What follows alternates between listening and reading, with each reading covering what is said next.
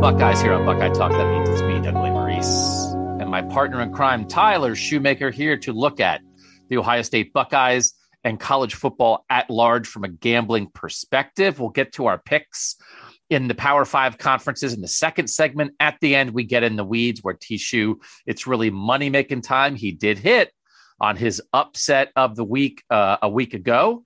I think at least like about two to one on that. So we hope you guys were in on that. But we start off as always with the gambling look at the Ohio State Buckeyes and Tishu. I would like to go back a year briefly because this was this was you know before I really started looking at all the games right from a gambling perspective because as we know January 1st legalized sports betting in Ohio but a year ago I think I even wrote it I can you can go find it on the internets people if you guys want to put it in the Google machine I called the Ohio State Rutgers betting line a year ago the worst betting line in the history of betting lines that were ever betted Ohio State in the first 7 years playing Rutgers since since the Scarlet Knights joined the conference in 2014.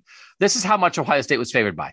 20 and a half, 21 and a half, 39, 28, 35, 52 in 2019, 37 and a half. This year they're favored by 39 and a half.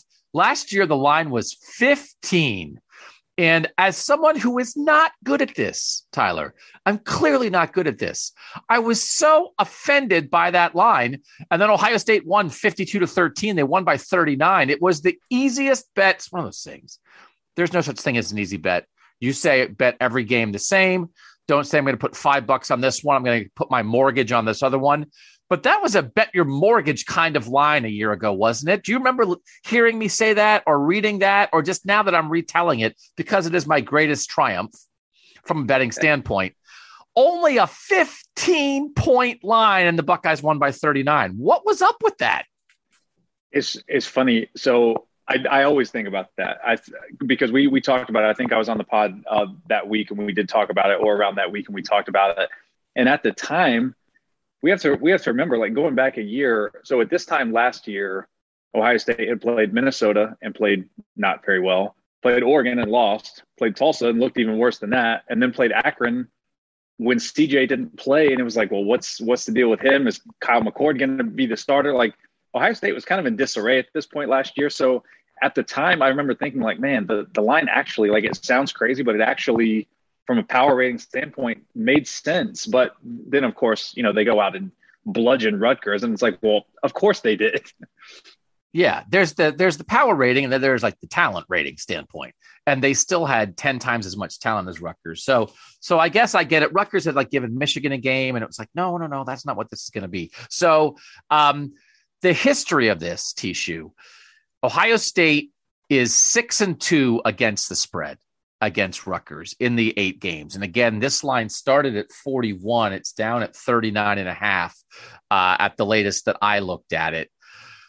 It's, it's, I remember in, I think it was in 2019, we might have been talking about will Ohio State score 100 on Rutgers? I think that might have been uh, the theme that week. And then that was the game where it was like Rutgers hung around a little bit. There was kind of like a weird defensive play, I think. And so in that game, Ohio State's favored by 52 and they only win by 35 there have been times when Ohio State, like Rutgers, has scored zero or three or seven, and all those times Ohio State covers, right? When Ohio State gets in trouble, the two times they haven't covered, they've given Rutgers, they've given up in the 20s. So then if you're like a 40 point favorite and you give up a score in the 20s, now all of a sudden you've got to score 60 or 65 points in order to cover. When you look at a history like that, right? Because the players change, but the programs remain the same and the Greg Schiano version of Rutgers, I think, is different than the Kyle Flood or Chris Ash version of Rutgers, right?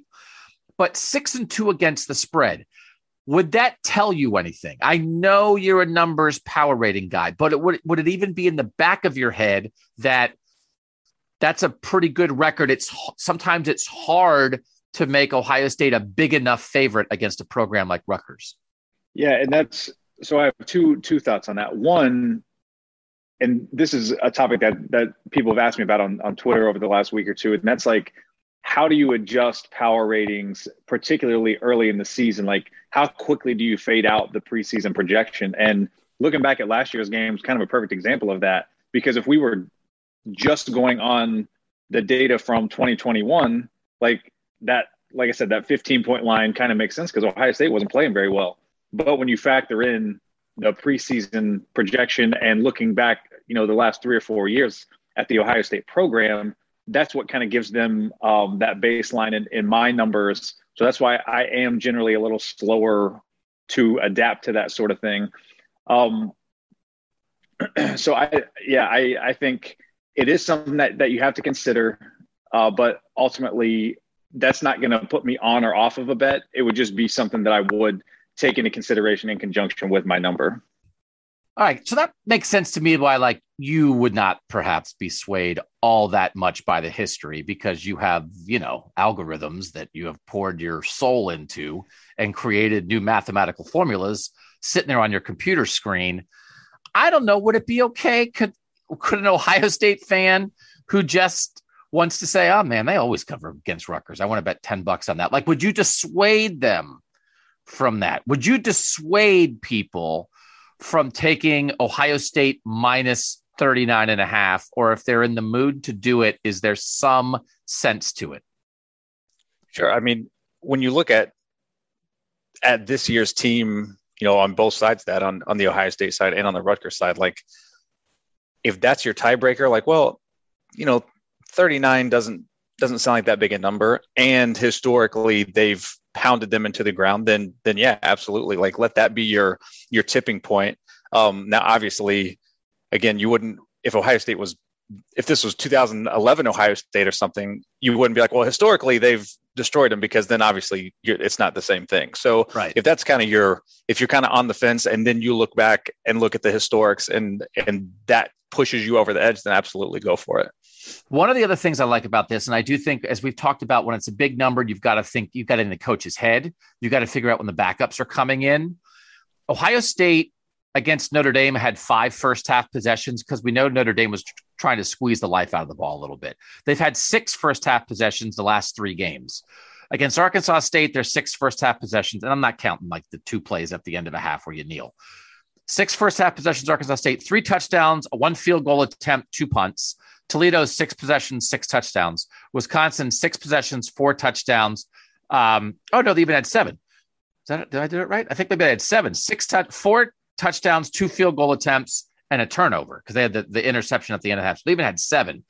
You, to me, if you want to get to covering 39 and a half, and if you want to get to the over, and I do like over 58 more than I like something else, you need them to make money in the first half. But I think, I don't think Rutgers is going to squeeze the life out of the ball. I can see them having six or seven first half possessions.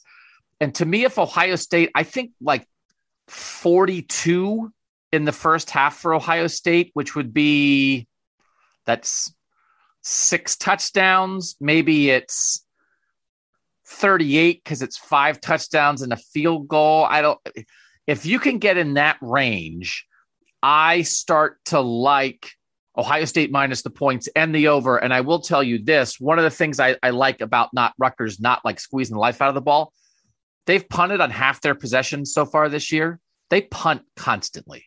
Like they don't really march. They don't really. I'm only I'm only counting. I'm not counting the game against Wagner, but against Boston College, Temple, and uh, Iowa last week. Total possessions. They've punted on half their possessions. They've tried a field goal on 18.8% of possessions. They've scored a touchdown or turned it over on 12.5% of possessions. And they've lost it on down 6.3% of the time. So 32 possessions in that game, 16 in, in those games that mattered, 16 punts. They're going to come out and go three and out a lot and then they're going to get it back to Ohio State, and then I think Ohio State's going to score. So I like Ohio State being able to run it up early. Then they put in the backups, but I think the starters can get to 42 in the first half against Rutgers or get close enough. So I think there's some stuff inside there that would would makes me able to give the 39 and a half and take the over here because I think they're a punt machine. Now their punter's good but they're still punting it. They're not going to go. I don't think they're going to go on a 10 play drive for 60 yards and then punt it, you know, and eat up clock. What do you think of that reasoning, Mister Math?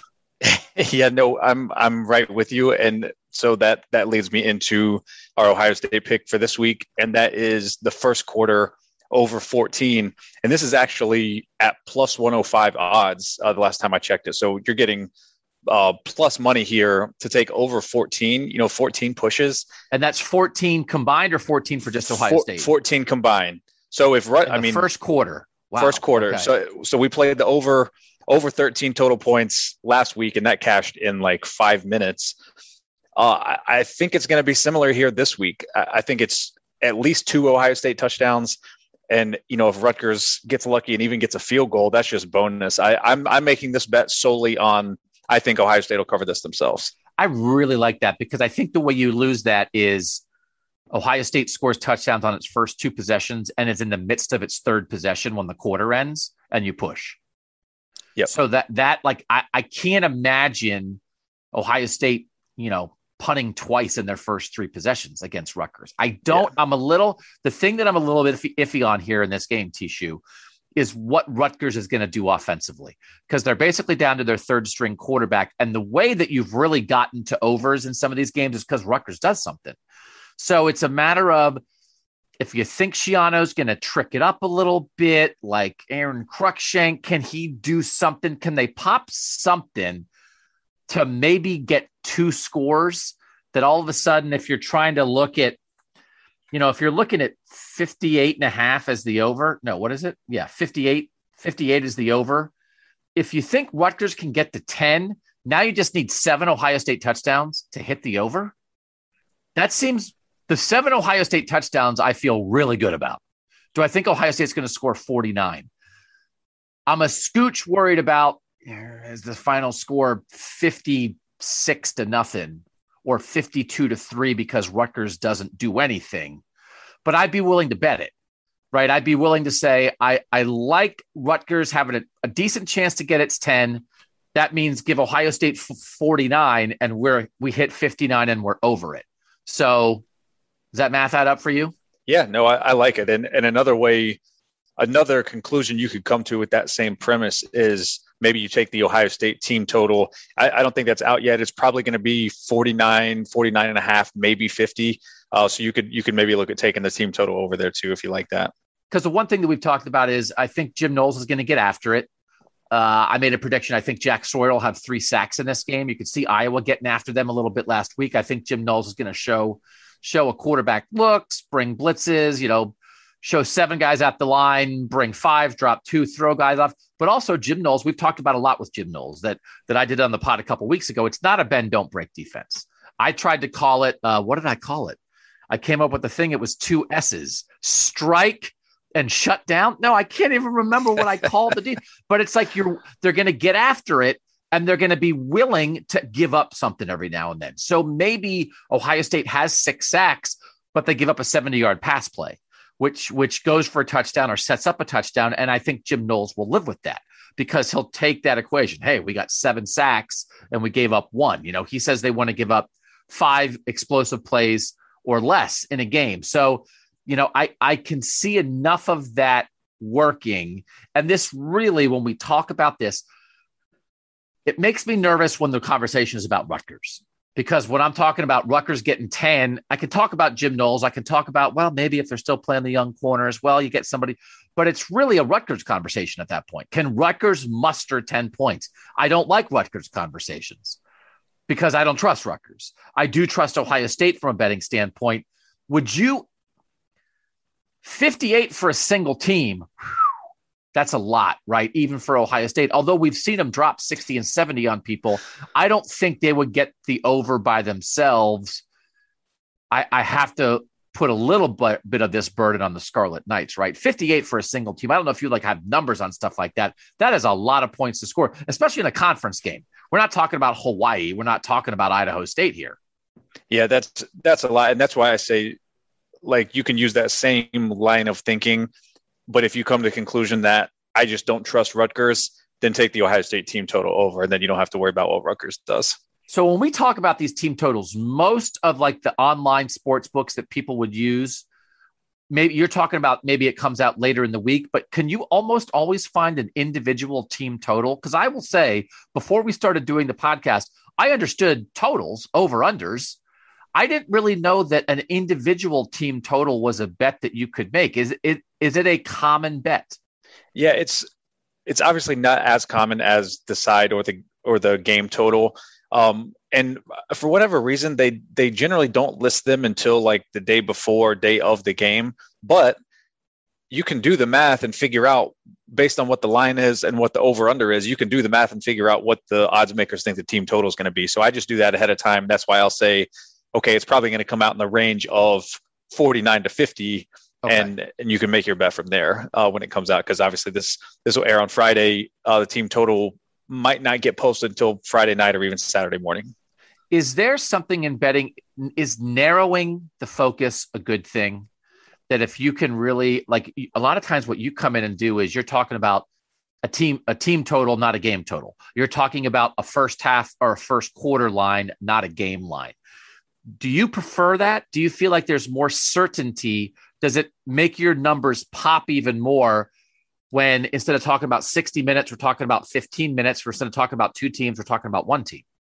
Generally, no. Honestly, the the only okay. reason the only reason we get into that conversation so much is because we're talking about Ohio State specifically, and because of you know just what we've talked about, because of their brand name and their kind of prowess in the betting market. There's generally not a lot of value on them to bet, you know, to just take Ohio State minus the points for the game. So we have to find these little pockets in the in the um, residual markets to to be able to bet on Ohio State.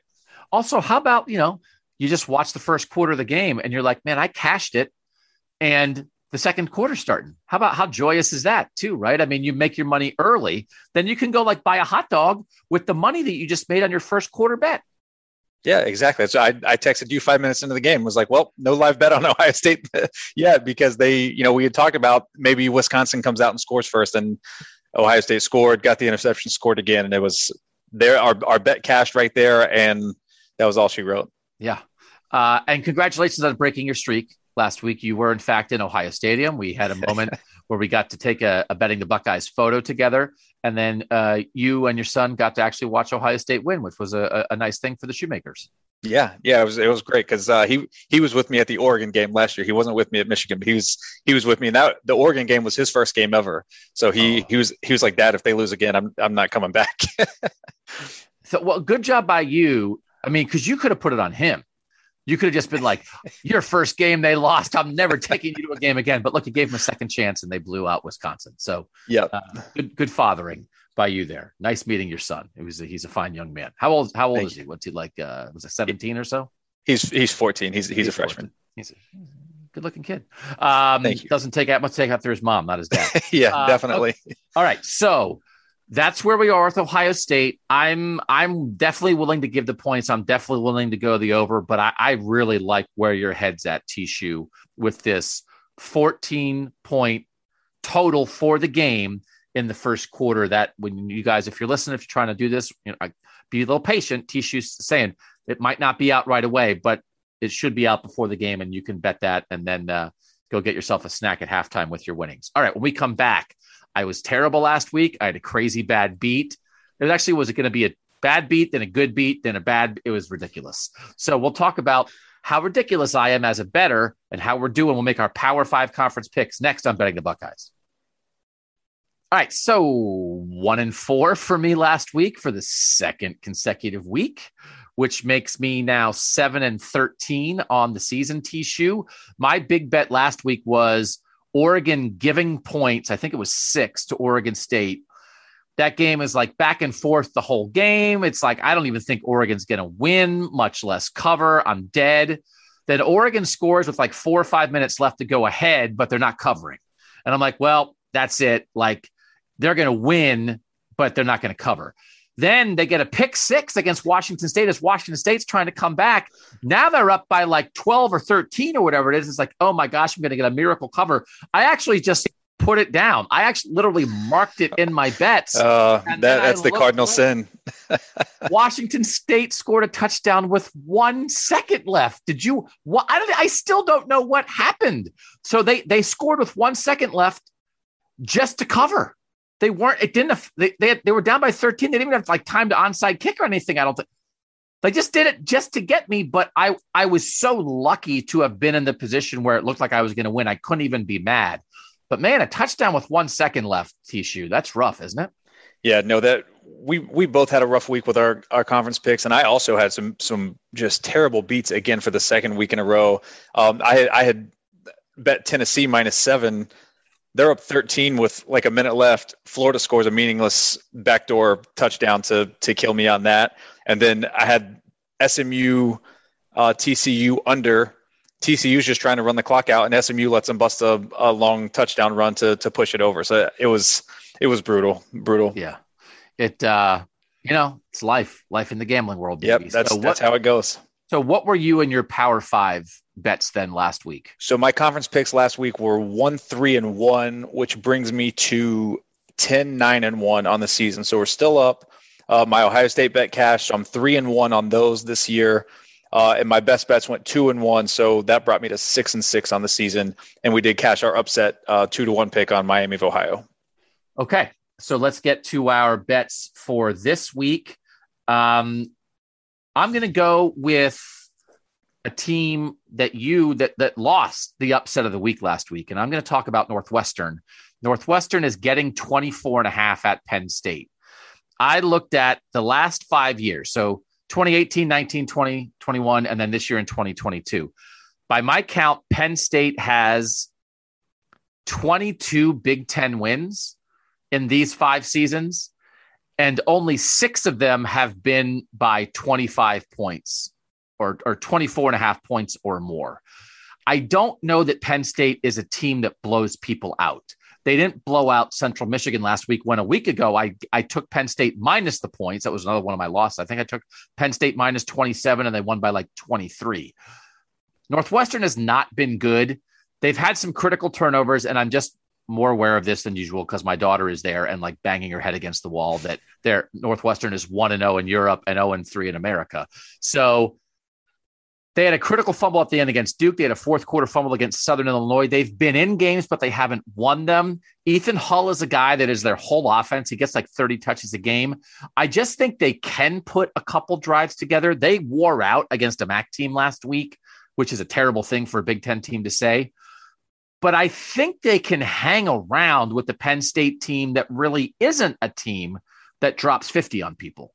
So 24 and a half, even in Happy Valley, feels like a lot to me. I think this game feels more like 35 to 17 or 31 to, to 13 or something like that. So I I just think the way these two teams play 24 and a half is a lot. So I'll take Northwestern with those points at Penn State. I like that. I, I just took a peek and my my 2022 numbers again filtering out the the preseason projection of of these teams uh, would make that line about 18 so yeah i'm i'm right there with you on that all right what's your big 10 pick so my big 10 pick is going to be minnesota minus 12 against purdue um aidan o'connell for purdue his status is up in the air right now. He's injured. I think he's dealing with a rib injury, if I'm not mistaken. Um, so this is kind of a, a hedge because I think if he doesn't play, this line is going to get above 14. Okay. And if he does, if he does play, maybe it goes to 10. But really, there's not much difference between between 10 and 12 here. So uh, I'm going to take Minnesota minus 12. Uh, I, I project it around 13, so not a not a ton of value there. But again, we're at that middle point in the season where I can kind of filter out the preseason uh, data, and that line would be 20 and a half for me. So that okay. that's that's kind of my. I'm still relying on my actual projections, but these 2022 only projections, I kind of am doing those off on the side, and that's kind of pushing me over the top if I'm if I'm leaning one way on a bet. Uh, so that's going to get me over the top here on Minnesota minus 12. And listen, that's one of those things with O'Connell. It's a little bit like Justin Herbert in the NFL last week with the Chargers. I think he has a rib thing too. It's like, is he going to play? Is he not going to play? And then he played, and the Jaguars blew him out because he played, but he wasn't himself. Even if Aidan O'Connell uh, plays, there's a decent chance he's not himself, and so I think a lot of that makes sense. Uh, yeah, and I've got I've got Minnesota in the, the top five right now in overall efficiency, and Purdue you know, with O'Connell is outside the top 75. So I, I'll, I'll, gladly lay less than two touchdowns here. So Shahan and I in the College Football Survivor Show that I know all you guys are listening to. If you haven't, give it a shot. Talk about national college football. Great we were show. talking about Minnesota. Thanks, Tishu. You're one of our 17 listeners. No, I'm kidding. We have more than 17 listeners. Um, we were talking a lot about Washington and whether Washington should join our playoff mix. And then I think we held off on putting Washington in because we were sort of like, what's the difference between Washington and Minnesota? And Minnesota, just on raw stats, is in the top three nationally, both offensively and defensively. They blew the doors off Michigan State. I think it's possible that like we haven't all caught up to Minnesota yet, and that they actually might be on track for something special here. They were 11 and 2 in 2019. Tanner Morgan's a veteran quarterback. Mo Ibrahim, as a healthy running back, is, you know, certainly in the top tier of running backs nationally. And it feels like they have a defense a little bit too. So I, I think there's a, a couple things. You got an injured quarterback on one side who's kind of the key to making everything about Purdue go, and maybe an undervalued team that's going to be better than people think on the other side. So I like where your head's at here. Let's do SEC. You go first here. What's your SEC pick? Okay, we're gonna go back to Old Faithful here, and that's uh, Ole Miss unders.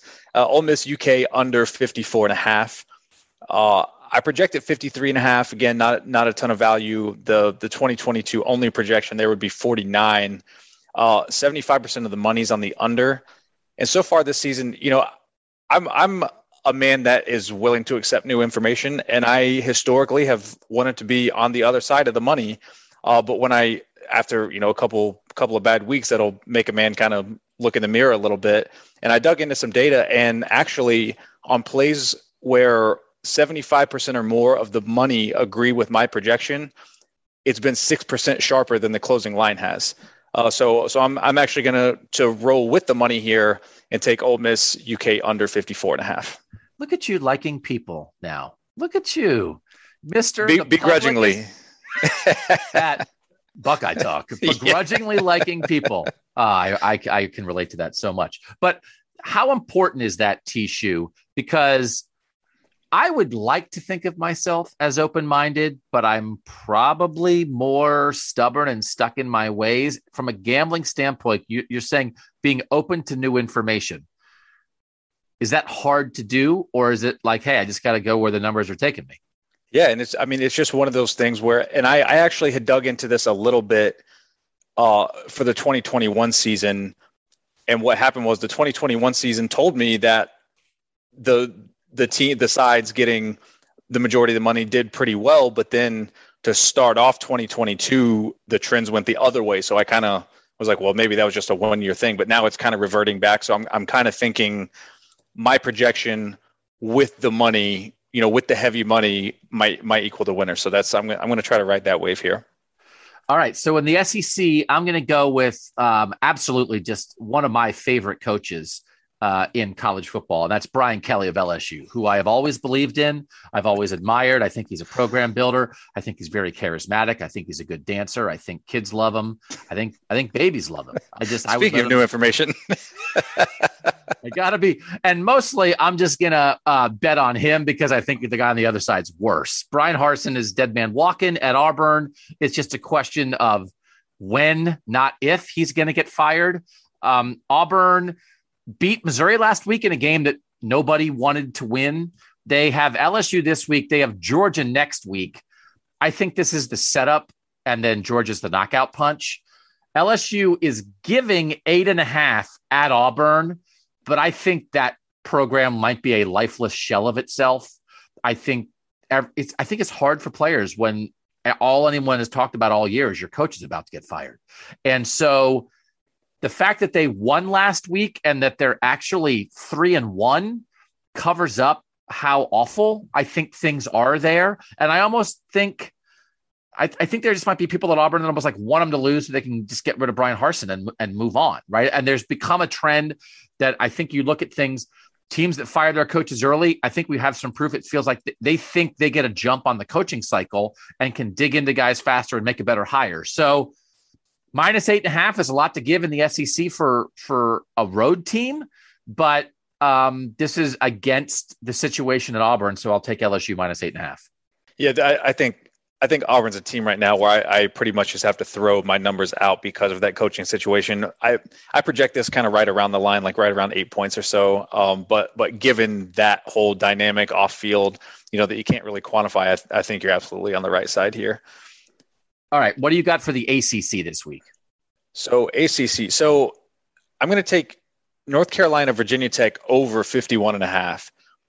This line is one of these bizarre lines this week where it opened at 60 and a half, but because of the hurricane, a lot of these betters on Sunday night, Monday morning jumped all over the under. They, you know, they just looked at the forecast, said, okay, anything in the Carolinas, we're going to bet way under. So you see a lot of these games that are being played um, in the Southeast, their totals have just plummeted all week.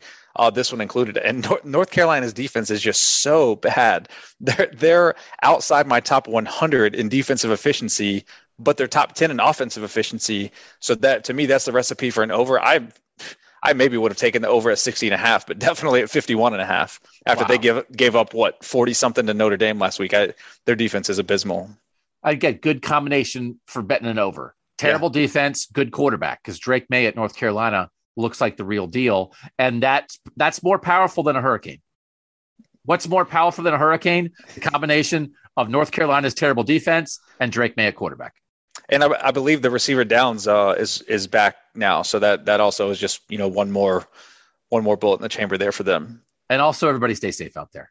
Uh, I in the ACC. This is pretty straightforward. I'm just going to take Clemson minus six and a half against North Carolina State. It's a game, it's a showdown in the ACC, and there's like kind of two things at play.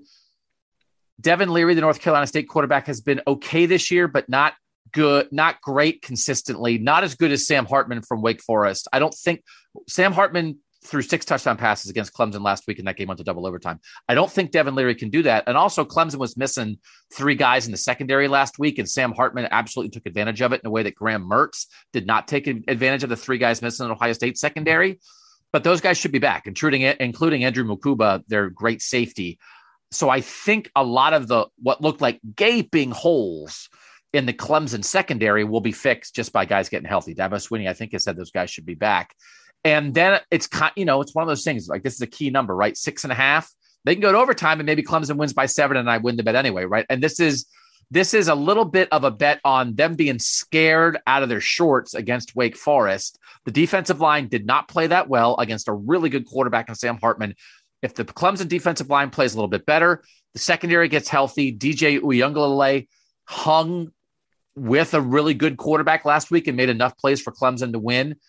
I think maybe Clemson gets a little boost by escaping against Wake Forest you know, Shahan and I talked about this game all off season. This was sort of this feels like f- almost for the ACC, and it's happening right now. North Carolina State beat them a week ago, but maybe this is where Clemson reasserts itself as Clemson, and I and I just think Devin Leary won't be able to do the same things that Sam Hartman did. What do you think about that game? Yeah, I honestly I I considered making the same play here for my ACC pick. Uh, projected around Clemson minus eight, uh, open six moved up to six and a half. So the market agrees with us here. Um, there's one factor that that you didn't mention that I think is worth noting, and that's angry Dabo, maybe because mm-hmm. I I would have to go back and look, but I mean it, it can't be too many times, you know, in the last five years or so where they've lost a regular season game and then or lost a game and had a chance that next regular season to to avenge that loss. It, I mean, it hasn't happened too many times. Um, so I, I think Dabo will have them up for this one. Uh, obviously, being here in in Greenville, I, I, know the energy here this week's been been pretty good. I think think the fans are really pumped up for it. I think it'll be a good atmosphere, uh, and I think I think Clemson's the right side here. All right, let's go to the Big 12. I will tell you that I am just taking Oklahoma State plus two and a half because I think this is just two good teams in the Big 12. Oklahoma State versus Baylor. It's at Baylor. Spencer Sanders, I think at quarterback has played better for Oklahoma State than Blake Shapen has played at Baylor. I know Shahan, who's a Baylor expert, has sort of questioned maybe Blake Shapen, who they were really excited about when he won the job, hasn't quite been maybe what some people expected. Maybe they're not quite using them the right way. Spencer Sanders, really good efficiency rating, uh, 9.6 yards per attempt is really high, 10 touchdowns, one interception. I just think maybe Oklahoma State's pretty good, and Oklahoma State's coming off a bye, and and Baylor had a tough game with Iowa State last week, so it's at Baylor, but I'm getting points with Oklahoma State. I'm getting two and a half, and I could see Baylor winning this game 28 27. So I, I like that. I think Oklahoma State might be pretty good. Getting points there, I'll, I'll, I'll take Oklahoma State plus two and a half. I like it. I, these are two in my opinion, just two very evenly matched teams. So I, I am with you. If if it was the other way and Baylor was getting two and a half, I would I would go that way. I think whoever's getting points here is probably the side to be on because honestly, I, I, won't be surprised if this game goes to overtime. Uh, I think the line is spot on. I've got it projected similarly, so I, I think uh, I think you're on the right side here. All right, Big Twelve for you. Big Twelve for me. I've got Oklahoma TCU under 68 and a half. Again, I think I was on the TCU under last week. It should have cashed. Uh, they they busted off a run late when they were trying to run the clock out and scored a touchdown to push it over. Um, this total opened at 66. Uh, I projected at 64. Um, and this season, I tweeted this out this week. Totals of 67 or more, just blindly, not even including what my number says. Total 67 or more have gone under in nine of 12 games so far this year. So that's 75 percent just blindly betting them. And then the fact that I projected four and a half points under, uh, I'm, I'm going to take the under here. I like it. All right. Pac 12 is our last bet. What do you got in the Pac 12? Pac 12, I'm going to take Washington State minus four. Uh, I projected four and a half, not a ton Who of value. Playing? On, Who they playing? Uh, they are playing. I didn't even write that down. You're such a gambler. You're just like uh, the numbers told me this, and it's Washington State. And uh, oh, they're they're they're, they're, they're playing Cal. They're playing Cal. Okay. I, my my brain collapsed for a minute. Uh, so I, again, this is a team that preseason expectations, you know, weren't there for them. So my number is kind of right around there, right around the four. But looking at what they've done on the field so far this year, I would project them to win by eight. Uh, and again, 80% of the money is on them. So this falls under that that trend with with the money in my projection, uh, where it's been 9% sharper than the closing line so far this year. Uh, and they're better. Washington State's better in both offensive and defensive efficiency than Cal. So I'm gonna I'm gonna ride with them. Okay. My uh, bet is Washington minus two and a half at UCLA. They are both 4 and 0, but the differences between their 4 and 0 records is vast. UCLA is probably the fakest 4 0. I think there's 19 undefeated power conference teams right now. Their wins are over Bowling Green, Alabama State, South Alabama, and Colorado. Colorado's like the worst Power Five team, and they only beat South Alabama 32 31. Whereas, lost probably. Like Washington, I think is like potentially real. And so I just, and nobody's going to be there. Like UCLA's at home. I think UCLA playing at home is almost a negative now. One of the biggest stories, um, like in college football, is how nobody goes to the Rose Bowl to watch these guys, and and what an embarrassment their attendance is. So I don't, I don't know that UCLA is going to be like jacked up there. So like to only give Washington can win by a field goal, and and I'm good. I just think there's a, a vast difference in the quality of teams here. So I'll take Washington. Yep, uh, my my brother TJ loves that. He he was texting me about that Monday morning about how he was he was already betting Washington, so he's he's right there with you. Um, yeah, so that's that's our our conference picks for this week. Hopefully, hopefully you and I both uh, both bounce back from from a bad couple of weeks here. Let me ask you one question real quick. Is it still shorthand that a home team gets three points in a betting line, or is that really not true? And how would you take into account like the quality of the home field advantage? Does that matter? Not for me. I, I think I think there are handicappers that will assign just a flat two and a half or three points. Uh, I actually um, credit the Action Network for publishing an article earlier this year where they actually went back, I think, like 10 years and analyzed how teams had performed at home relative to the spread and relative to how they perform on the road and assigned a true home field advantage based on their historical performance. Uh, so, and I've actually got that on my sheet um, that, that's free uh, for the public to look at. I actually have that assigned home field advantage for every team listed. Oh, really? Okay. So that that takes into account that like UCLA's home field advantage probably kind of stinks. Yeah, and it, to Wisconsin's. Because well, I've seen I've seen uh, handicappers that will give like Ohio State like a four point home field advantage. I'm like I've been there. It's not so by my numbers like Ohio State has like a two point six uh, point home field advantage. And then like Liberty, I think has like a four point home field advantage just because their performance splits have been so stark uh, on the road versus being at home. So that's that's kind of how they did it. Okay. All right. Good luck to everybody. Sorry, I went one and four each of the last two weeks. Again, it sounds good when it comes out of my mouth. It just does not cash. Betting the Buckeyes. We'll be back making money with T Shoe next. All right, we got a betting tip ahead, but first let's get in the weeds. What's your? Uh, you always have three best bets here. You said you went two and one on the best bets last week, and you hit the upset pick. So three of the four things that we're about to talk about here, you nailed a week ago. What's your first best bet? Best bet number one, I'm going to take Rice UAB over 51 and a half points. Uh, we were on the Rice over last week. I'm probably going to keep riding these here uh, as long as the number indicates that we should. Right, I've got Rice's defense ranked 129th out of the 131 FBS teams in adjusted defensive efficiency. They are an absolute turnstile. Like they they don't stop anybody. Uh, I project this at 54. 80% of the money's on the over, and again, 80% of the money plus my projection and the line moving in our favor has been 75% so far this year. So I'm gonna I'm gonna ride with Rice UAB over 51 and a half. I would just love to load up an airplane with handicappers and fly to a Rice game. It feels like we've done Rice a couple times here and just have get like a hundred handicappers who are really into it and just love the Rice over and just root like crazy for and people be like, oh my gosh, these guys love Rice. And it's like, we just love the Rice over. We love how terrible the Rice defense is. Because this is what we're talking about. We get in the weeds. There's a lot of Rice talk. This is the only place in America on handicapping shows where people talk about Rice football. I don't. Do you think there's a Rice podcast? I mean, there's just so many opportunities. What you could name a podcast about Rice, it's endless. but I, I don't know if any exist. Maybe we should have somebody on if it does exist. All right, what's your second best bet? Do you think they have owl talk there? Yeah, no, owl, yeah. the owls, they're so intelligent and incapable of stopping competent offenses. Owl talk. Yeah, we should just start. If not, maybe we'll start it. You know, Cleveland.com, we're always looking to expand.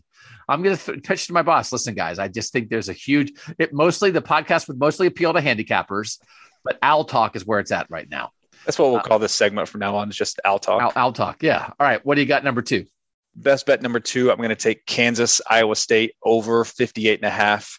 I project this at 61. 90% of the money's on the over. Uh, projecting this using just the 2022 data because again, Kansas is one of these teams that preseason project, you know, they projected to suck and they've been awesome so far. So uh, that projection will be 62. Uh, and Kansas ranks second in unadjusted offensive efficiency, and they're outside the top 85 in defensive efficiency. So again, they're kind of kind of North Carolina ish in terms of their their team profile. So uh, that that lends me to an over here. Their quarterback's a Heisman candidate, man. I mean, he's playing awesome. He's, Absolutely. So, I mean, to bet on uh to bet on that, and and I will say I can remember I was going back and listen listening um to some of the stuff Shahan and I were doing in the preseason with bets. We talked about betting the over on Kansas. Their over under for wins this season was two and a half, and they're four and zero. Oh. And and Shahan was like, I'm thinking about it, but I'm not going to take it. And it's like, oh my gosh, that was the easiest money in the world. Jalon Daniels, man, Jalon Daniels, he's in the same California recruiting class um, that CJ Stroud, DJ Uiagalelei, and Bryce Young were in.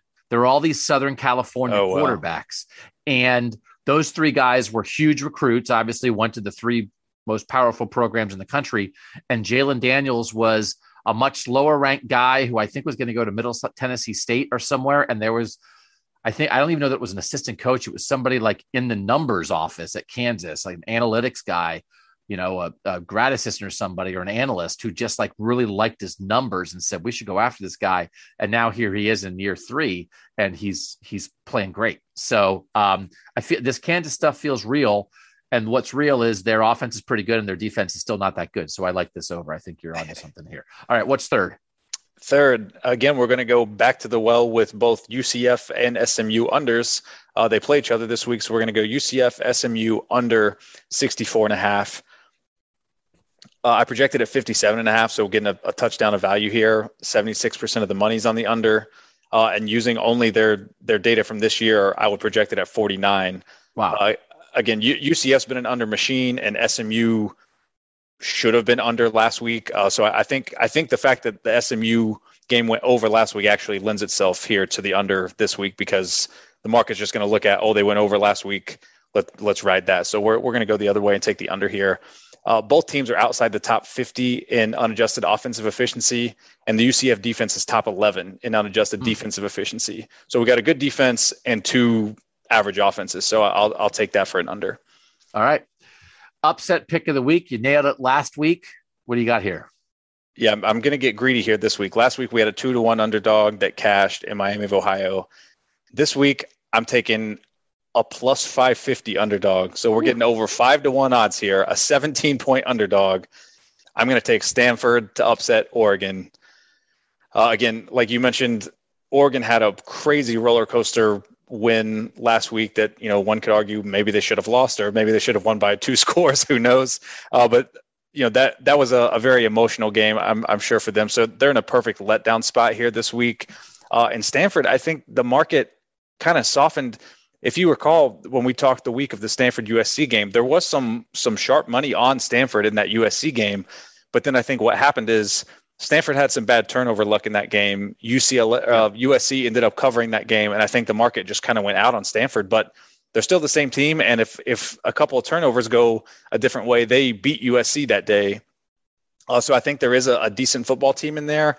Uh, I project it at 14. So you know that that is what it is. We're we're probably going to require some turnover luck here, but again at five to one. Uh, but I think I think this game's either an Oregon blowout where they just take care of business, or Stanford win. I, I don't know that there's going to be much much in between here. Um, so at five to one, I'll, I'll definitely take a flyer here for uh, the Cardinal to win. Bo Nix experience, man. The Bo Nix experience, the Oregon exactly. quarterback, where he you do not know he threw an awful pick six against Washington State in the red zone that absolutely turned that game. And it was like, well, Oregon's dead now. It's like a 95 yard pick six on like a swing pass, and he's so inconsistent. I looked at this for my Pac 12 bet. I really thought again, it's hard to wrap my head around that and, and again, road road home matters. This one's at Oregon. When USC played Stanford, it was at Stanford. But that game, I think when we talked about it, was seven and a half. It might have gotten the nine and a half that USC Stanford game, and I was mm-hmm. like, why isn't USC favored by more? And now that same Stanford team that was only a nine and a half point underdog to USC is now a 17 point underdog to Oregon. Like I don't when Oregon has been so inconsistent. They played really well against BYU. They had some guys in the trenches. They they did almost everything well against a BYU team that was coming off a little bit of a letdown after beating Baylor the week before. But I, I last week was a weird Oregon experience, and so this feels like again to have it hinge on right. If you're going to have a 17 point underdog win, to be counting on turnovers makes a lot of sense. This is a good team to count on turnovers against. You count on Oregon turning it over. Yeah, and, and I should note here, both teams are outside the top 105 in my defensive efficiency. Um, now both teams can score points. I think I think Tanner McKee, the quarterback for Stanford, uh, is a pretty good player. So I don't expect a lot of stops here in this game. So in a game like that, that could be a shootout, similar to how the Washington State game was last week. Like I'll take five to one odds on on maybe Stanford gets a turnover break and has the ball last. We'll we'll take five to one on that if you're going to bet an underdog like this, would you also throw some money on Stanford plus 17 to kind of cover yourself? Or is it like, let's just let it rip on, you know, getting five and a half to one on the actual win? I mean, you, you could, I guess it just depends on how much, how much you like this game in, in particular, because again, when we're talking about these long shot underdogs, like we're not betting a full unit. So if I'm throwing 10 bucks here to, to win 55, like I, I'll just take the money line. But I don't know that I want to bet 50. You, you know, like I, I, I don't know that I would want to put a full unit on the spread because of the odds. Right. Okay. Makes sense. Um, all right. So those are our bets for this week. Again, Tishu hit the upset, the uh, underdog upset pick of the week a year ago, a week ago. What do you got? We always like the advice. We're all still, a lot of us are still learning. But even if you think you know what you're doing, learning is a lifelong process, Tishu. So at the end of this podcast, we want to help people learn. What's your betting tip of the week? So I, I saw, I can't remember if it was Action Network or the Caesars Twitter account. Some sports book or some gambling media had tweeted earlier this week about a better that had placed a bet for like three hundred thirty thousand dollars to win three hundred thousand on whatever side of a game it was And it just got me thinking like, I bet recreational betters see that sort of thing and they're like, wow, that guy must know something or he must be like, because it, it makes sense logically that the most confident betters would want to bet the most amount of money on their bets. But the reality of the situation is sports books are smarter than that and they're not going to accept a bet of that size from someone that they respect as a better. So this is just Joe Schmo with too much disposable income walking up to the counter and, and throwing $300,000 on it. This is not, so I don't want people to see those type of things. And I know um, Darren Rovell is, is really kind of chastised for this among the, among professional betters because he constantly is hyping up these huge parlay wins and things like that. And that's not, that's not reality. Uh, sports books are not going to accept that kind of action from a, from a sharp better. It is my dream to be a Joe Schmo with too much disposable income. Amen. Amen. not the ultimate goal. Darren Rovell, by the way, right? Everyone knows him, sports business guy. Um, we went to the same college and, and we worked at the same radio station. He's younger than me, but he had a sports business radio show on the student radio station that I was on one time, and I was like, ah, this college kid like wants to have i think i was covering major league baseball at the time and i was like i'll go on this sports business show throw him a bone. And it's like oh he like invented a beat kind of and is hugely successful and um and you're here with me so and once upon a time yeah so maybe he'll throw me a bone someday uh, and but but listen, man, we we're you know we're I was one and four last week, so things I can only go. It's only up from here, Tishu. Absolutely. So, um, so that's our that's our betting the Buckeyes podcast. Uh, other Ohio State Rutgers preview, me, Stephen, Nathan. That's also in this Buckeye Talk feed. We drop two on Fridays. It's double dip Friday on Buckeye Talk because we want to talk about the game and then we to talk about gambling. And there's no one better to do that with uh, than Tyler Shoemaker people, I don't know, again, you are from Ohio, you live in South Carolina, you came to the Ohio State game last week. Do you ever go to Clemson games because they're right down the road? Do you ever go just because they're you're a college football fan? Yeah, I've I've gone to to a couple with with some of my friends that I've made here that you know most most people here went went to Clemson or cheer for Clemson. So I've I've gone to a couple. I haven't gone. The last game I went to was the Georgia Tech opener in 2019 when Trevor Lawrence like didn't look great and everyone was like, "All right, out on him as the Heisman." and that was that was the last game I was at. Okay. Yeah, if you ever get a live Clemson report, uh, we'll, we'll take that here on betting the Buckeyes as well. It's like Tishu is like has infiltrated enemy territory. He's sitting here wearing another Ohio uh, football shirt as we uh, record right now. So, thanks to you guys for listening. Make sure you follow Buckeye Tie twenty three on Twitter. That's where he drops early in the week. Hey, here are these early lines. I'm putting bets on these things right now. Get these lines before these they change. That's where he constantly tracks everything he bets, how he does on everything, incredibly transparent, and even more information than you're getting here on this podcast if you follow on Twitter, Buckeye Tie 23. For now, for T Shoe, I'm Doug, and that was betting the Buckeyes on Buckeye Talk.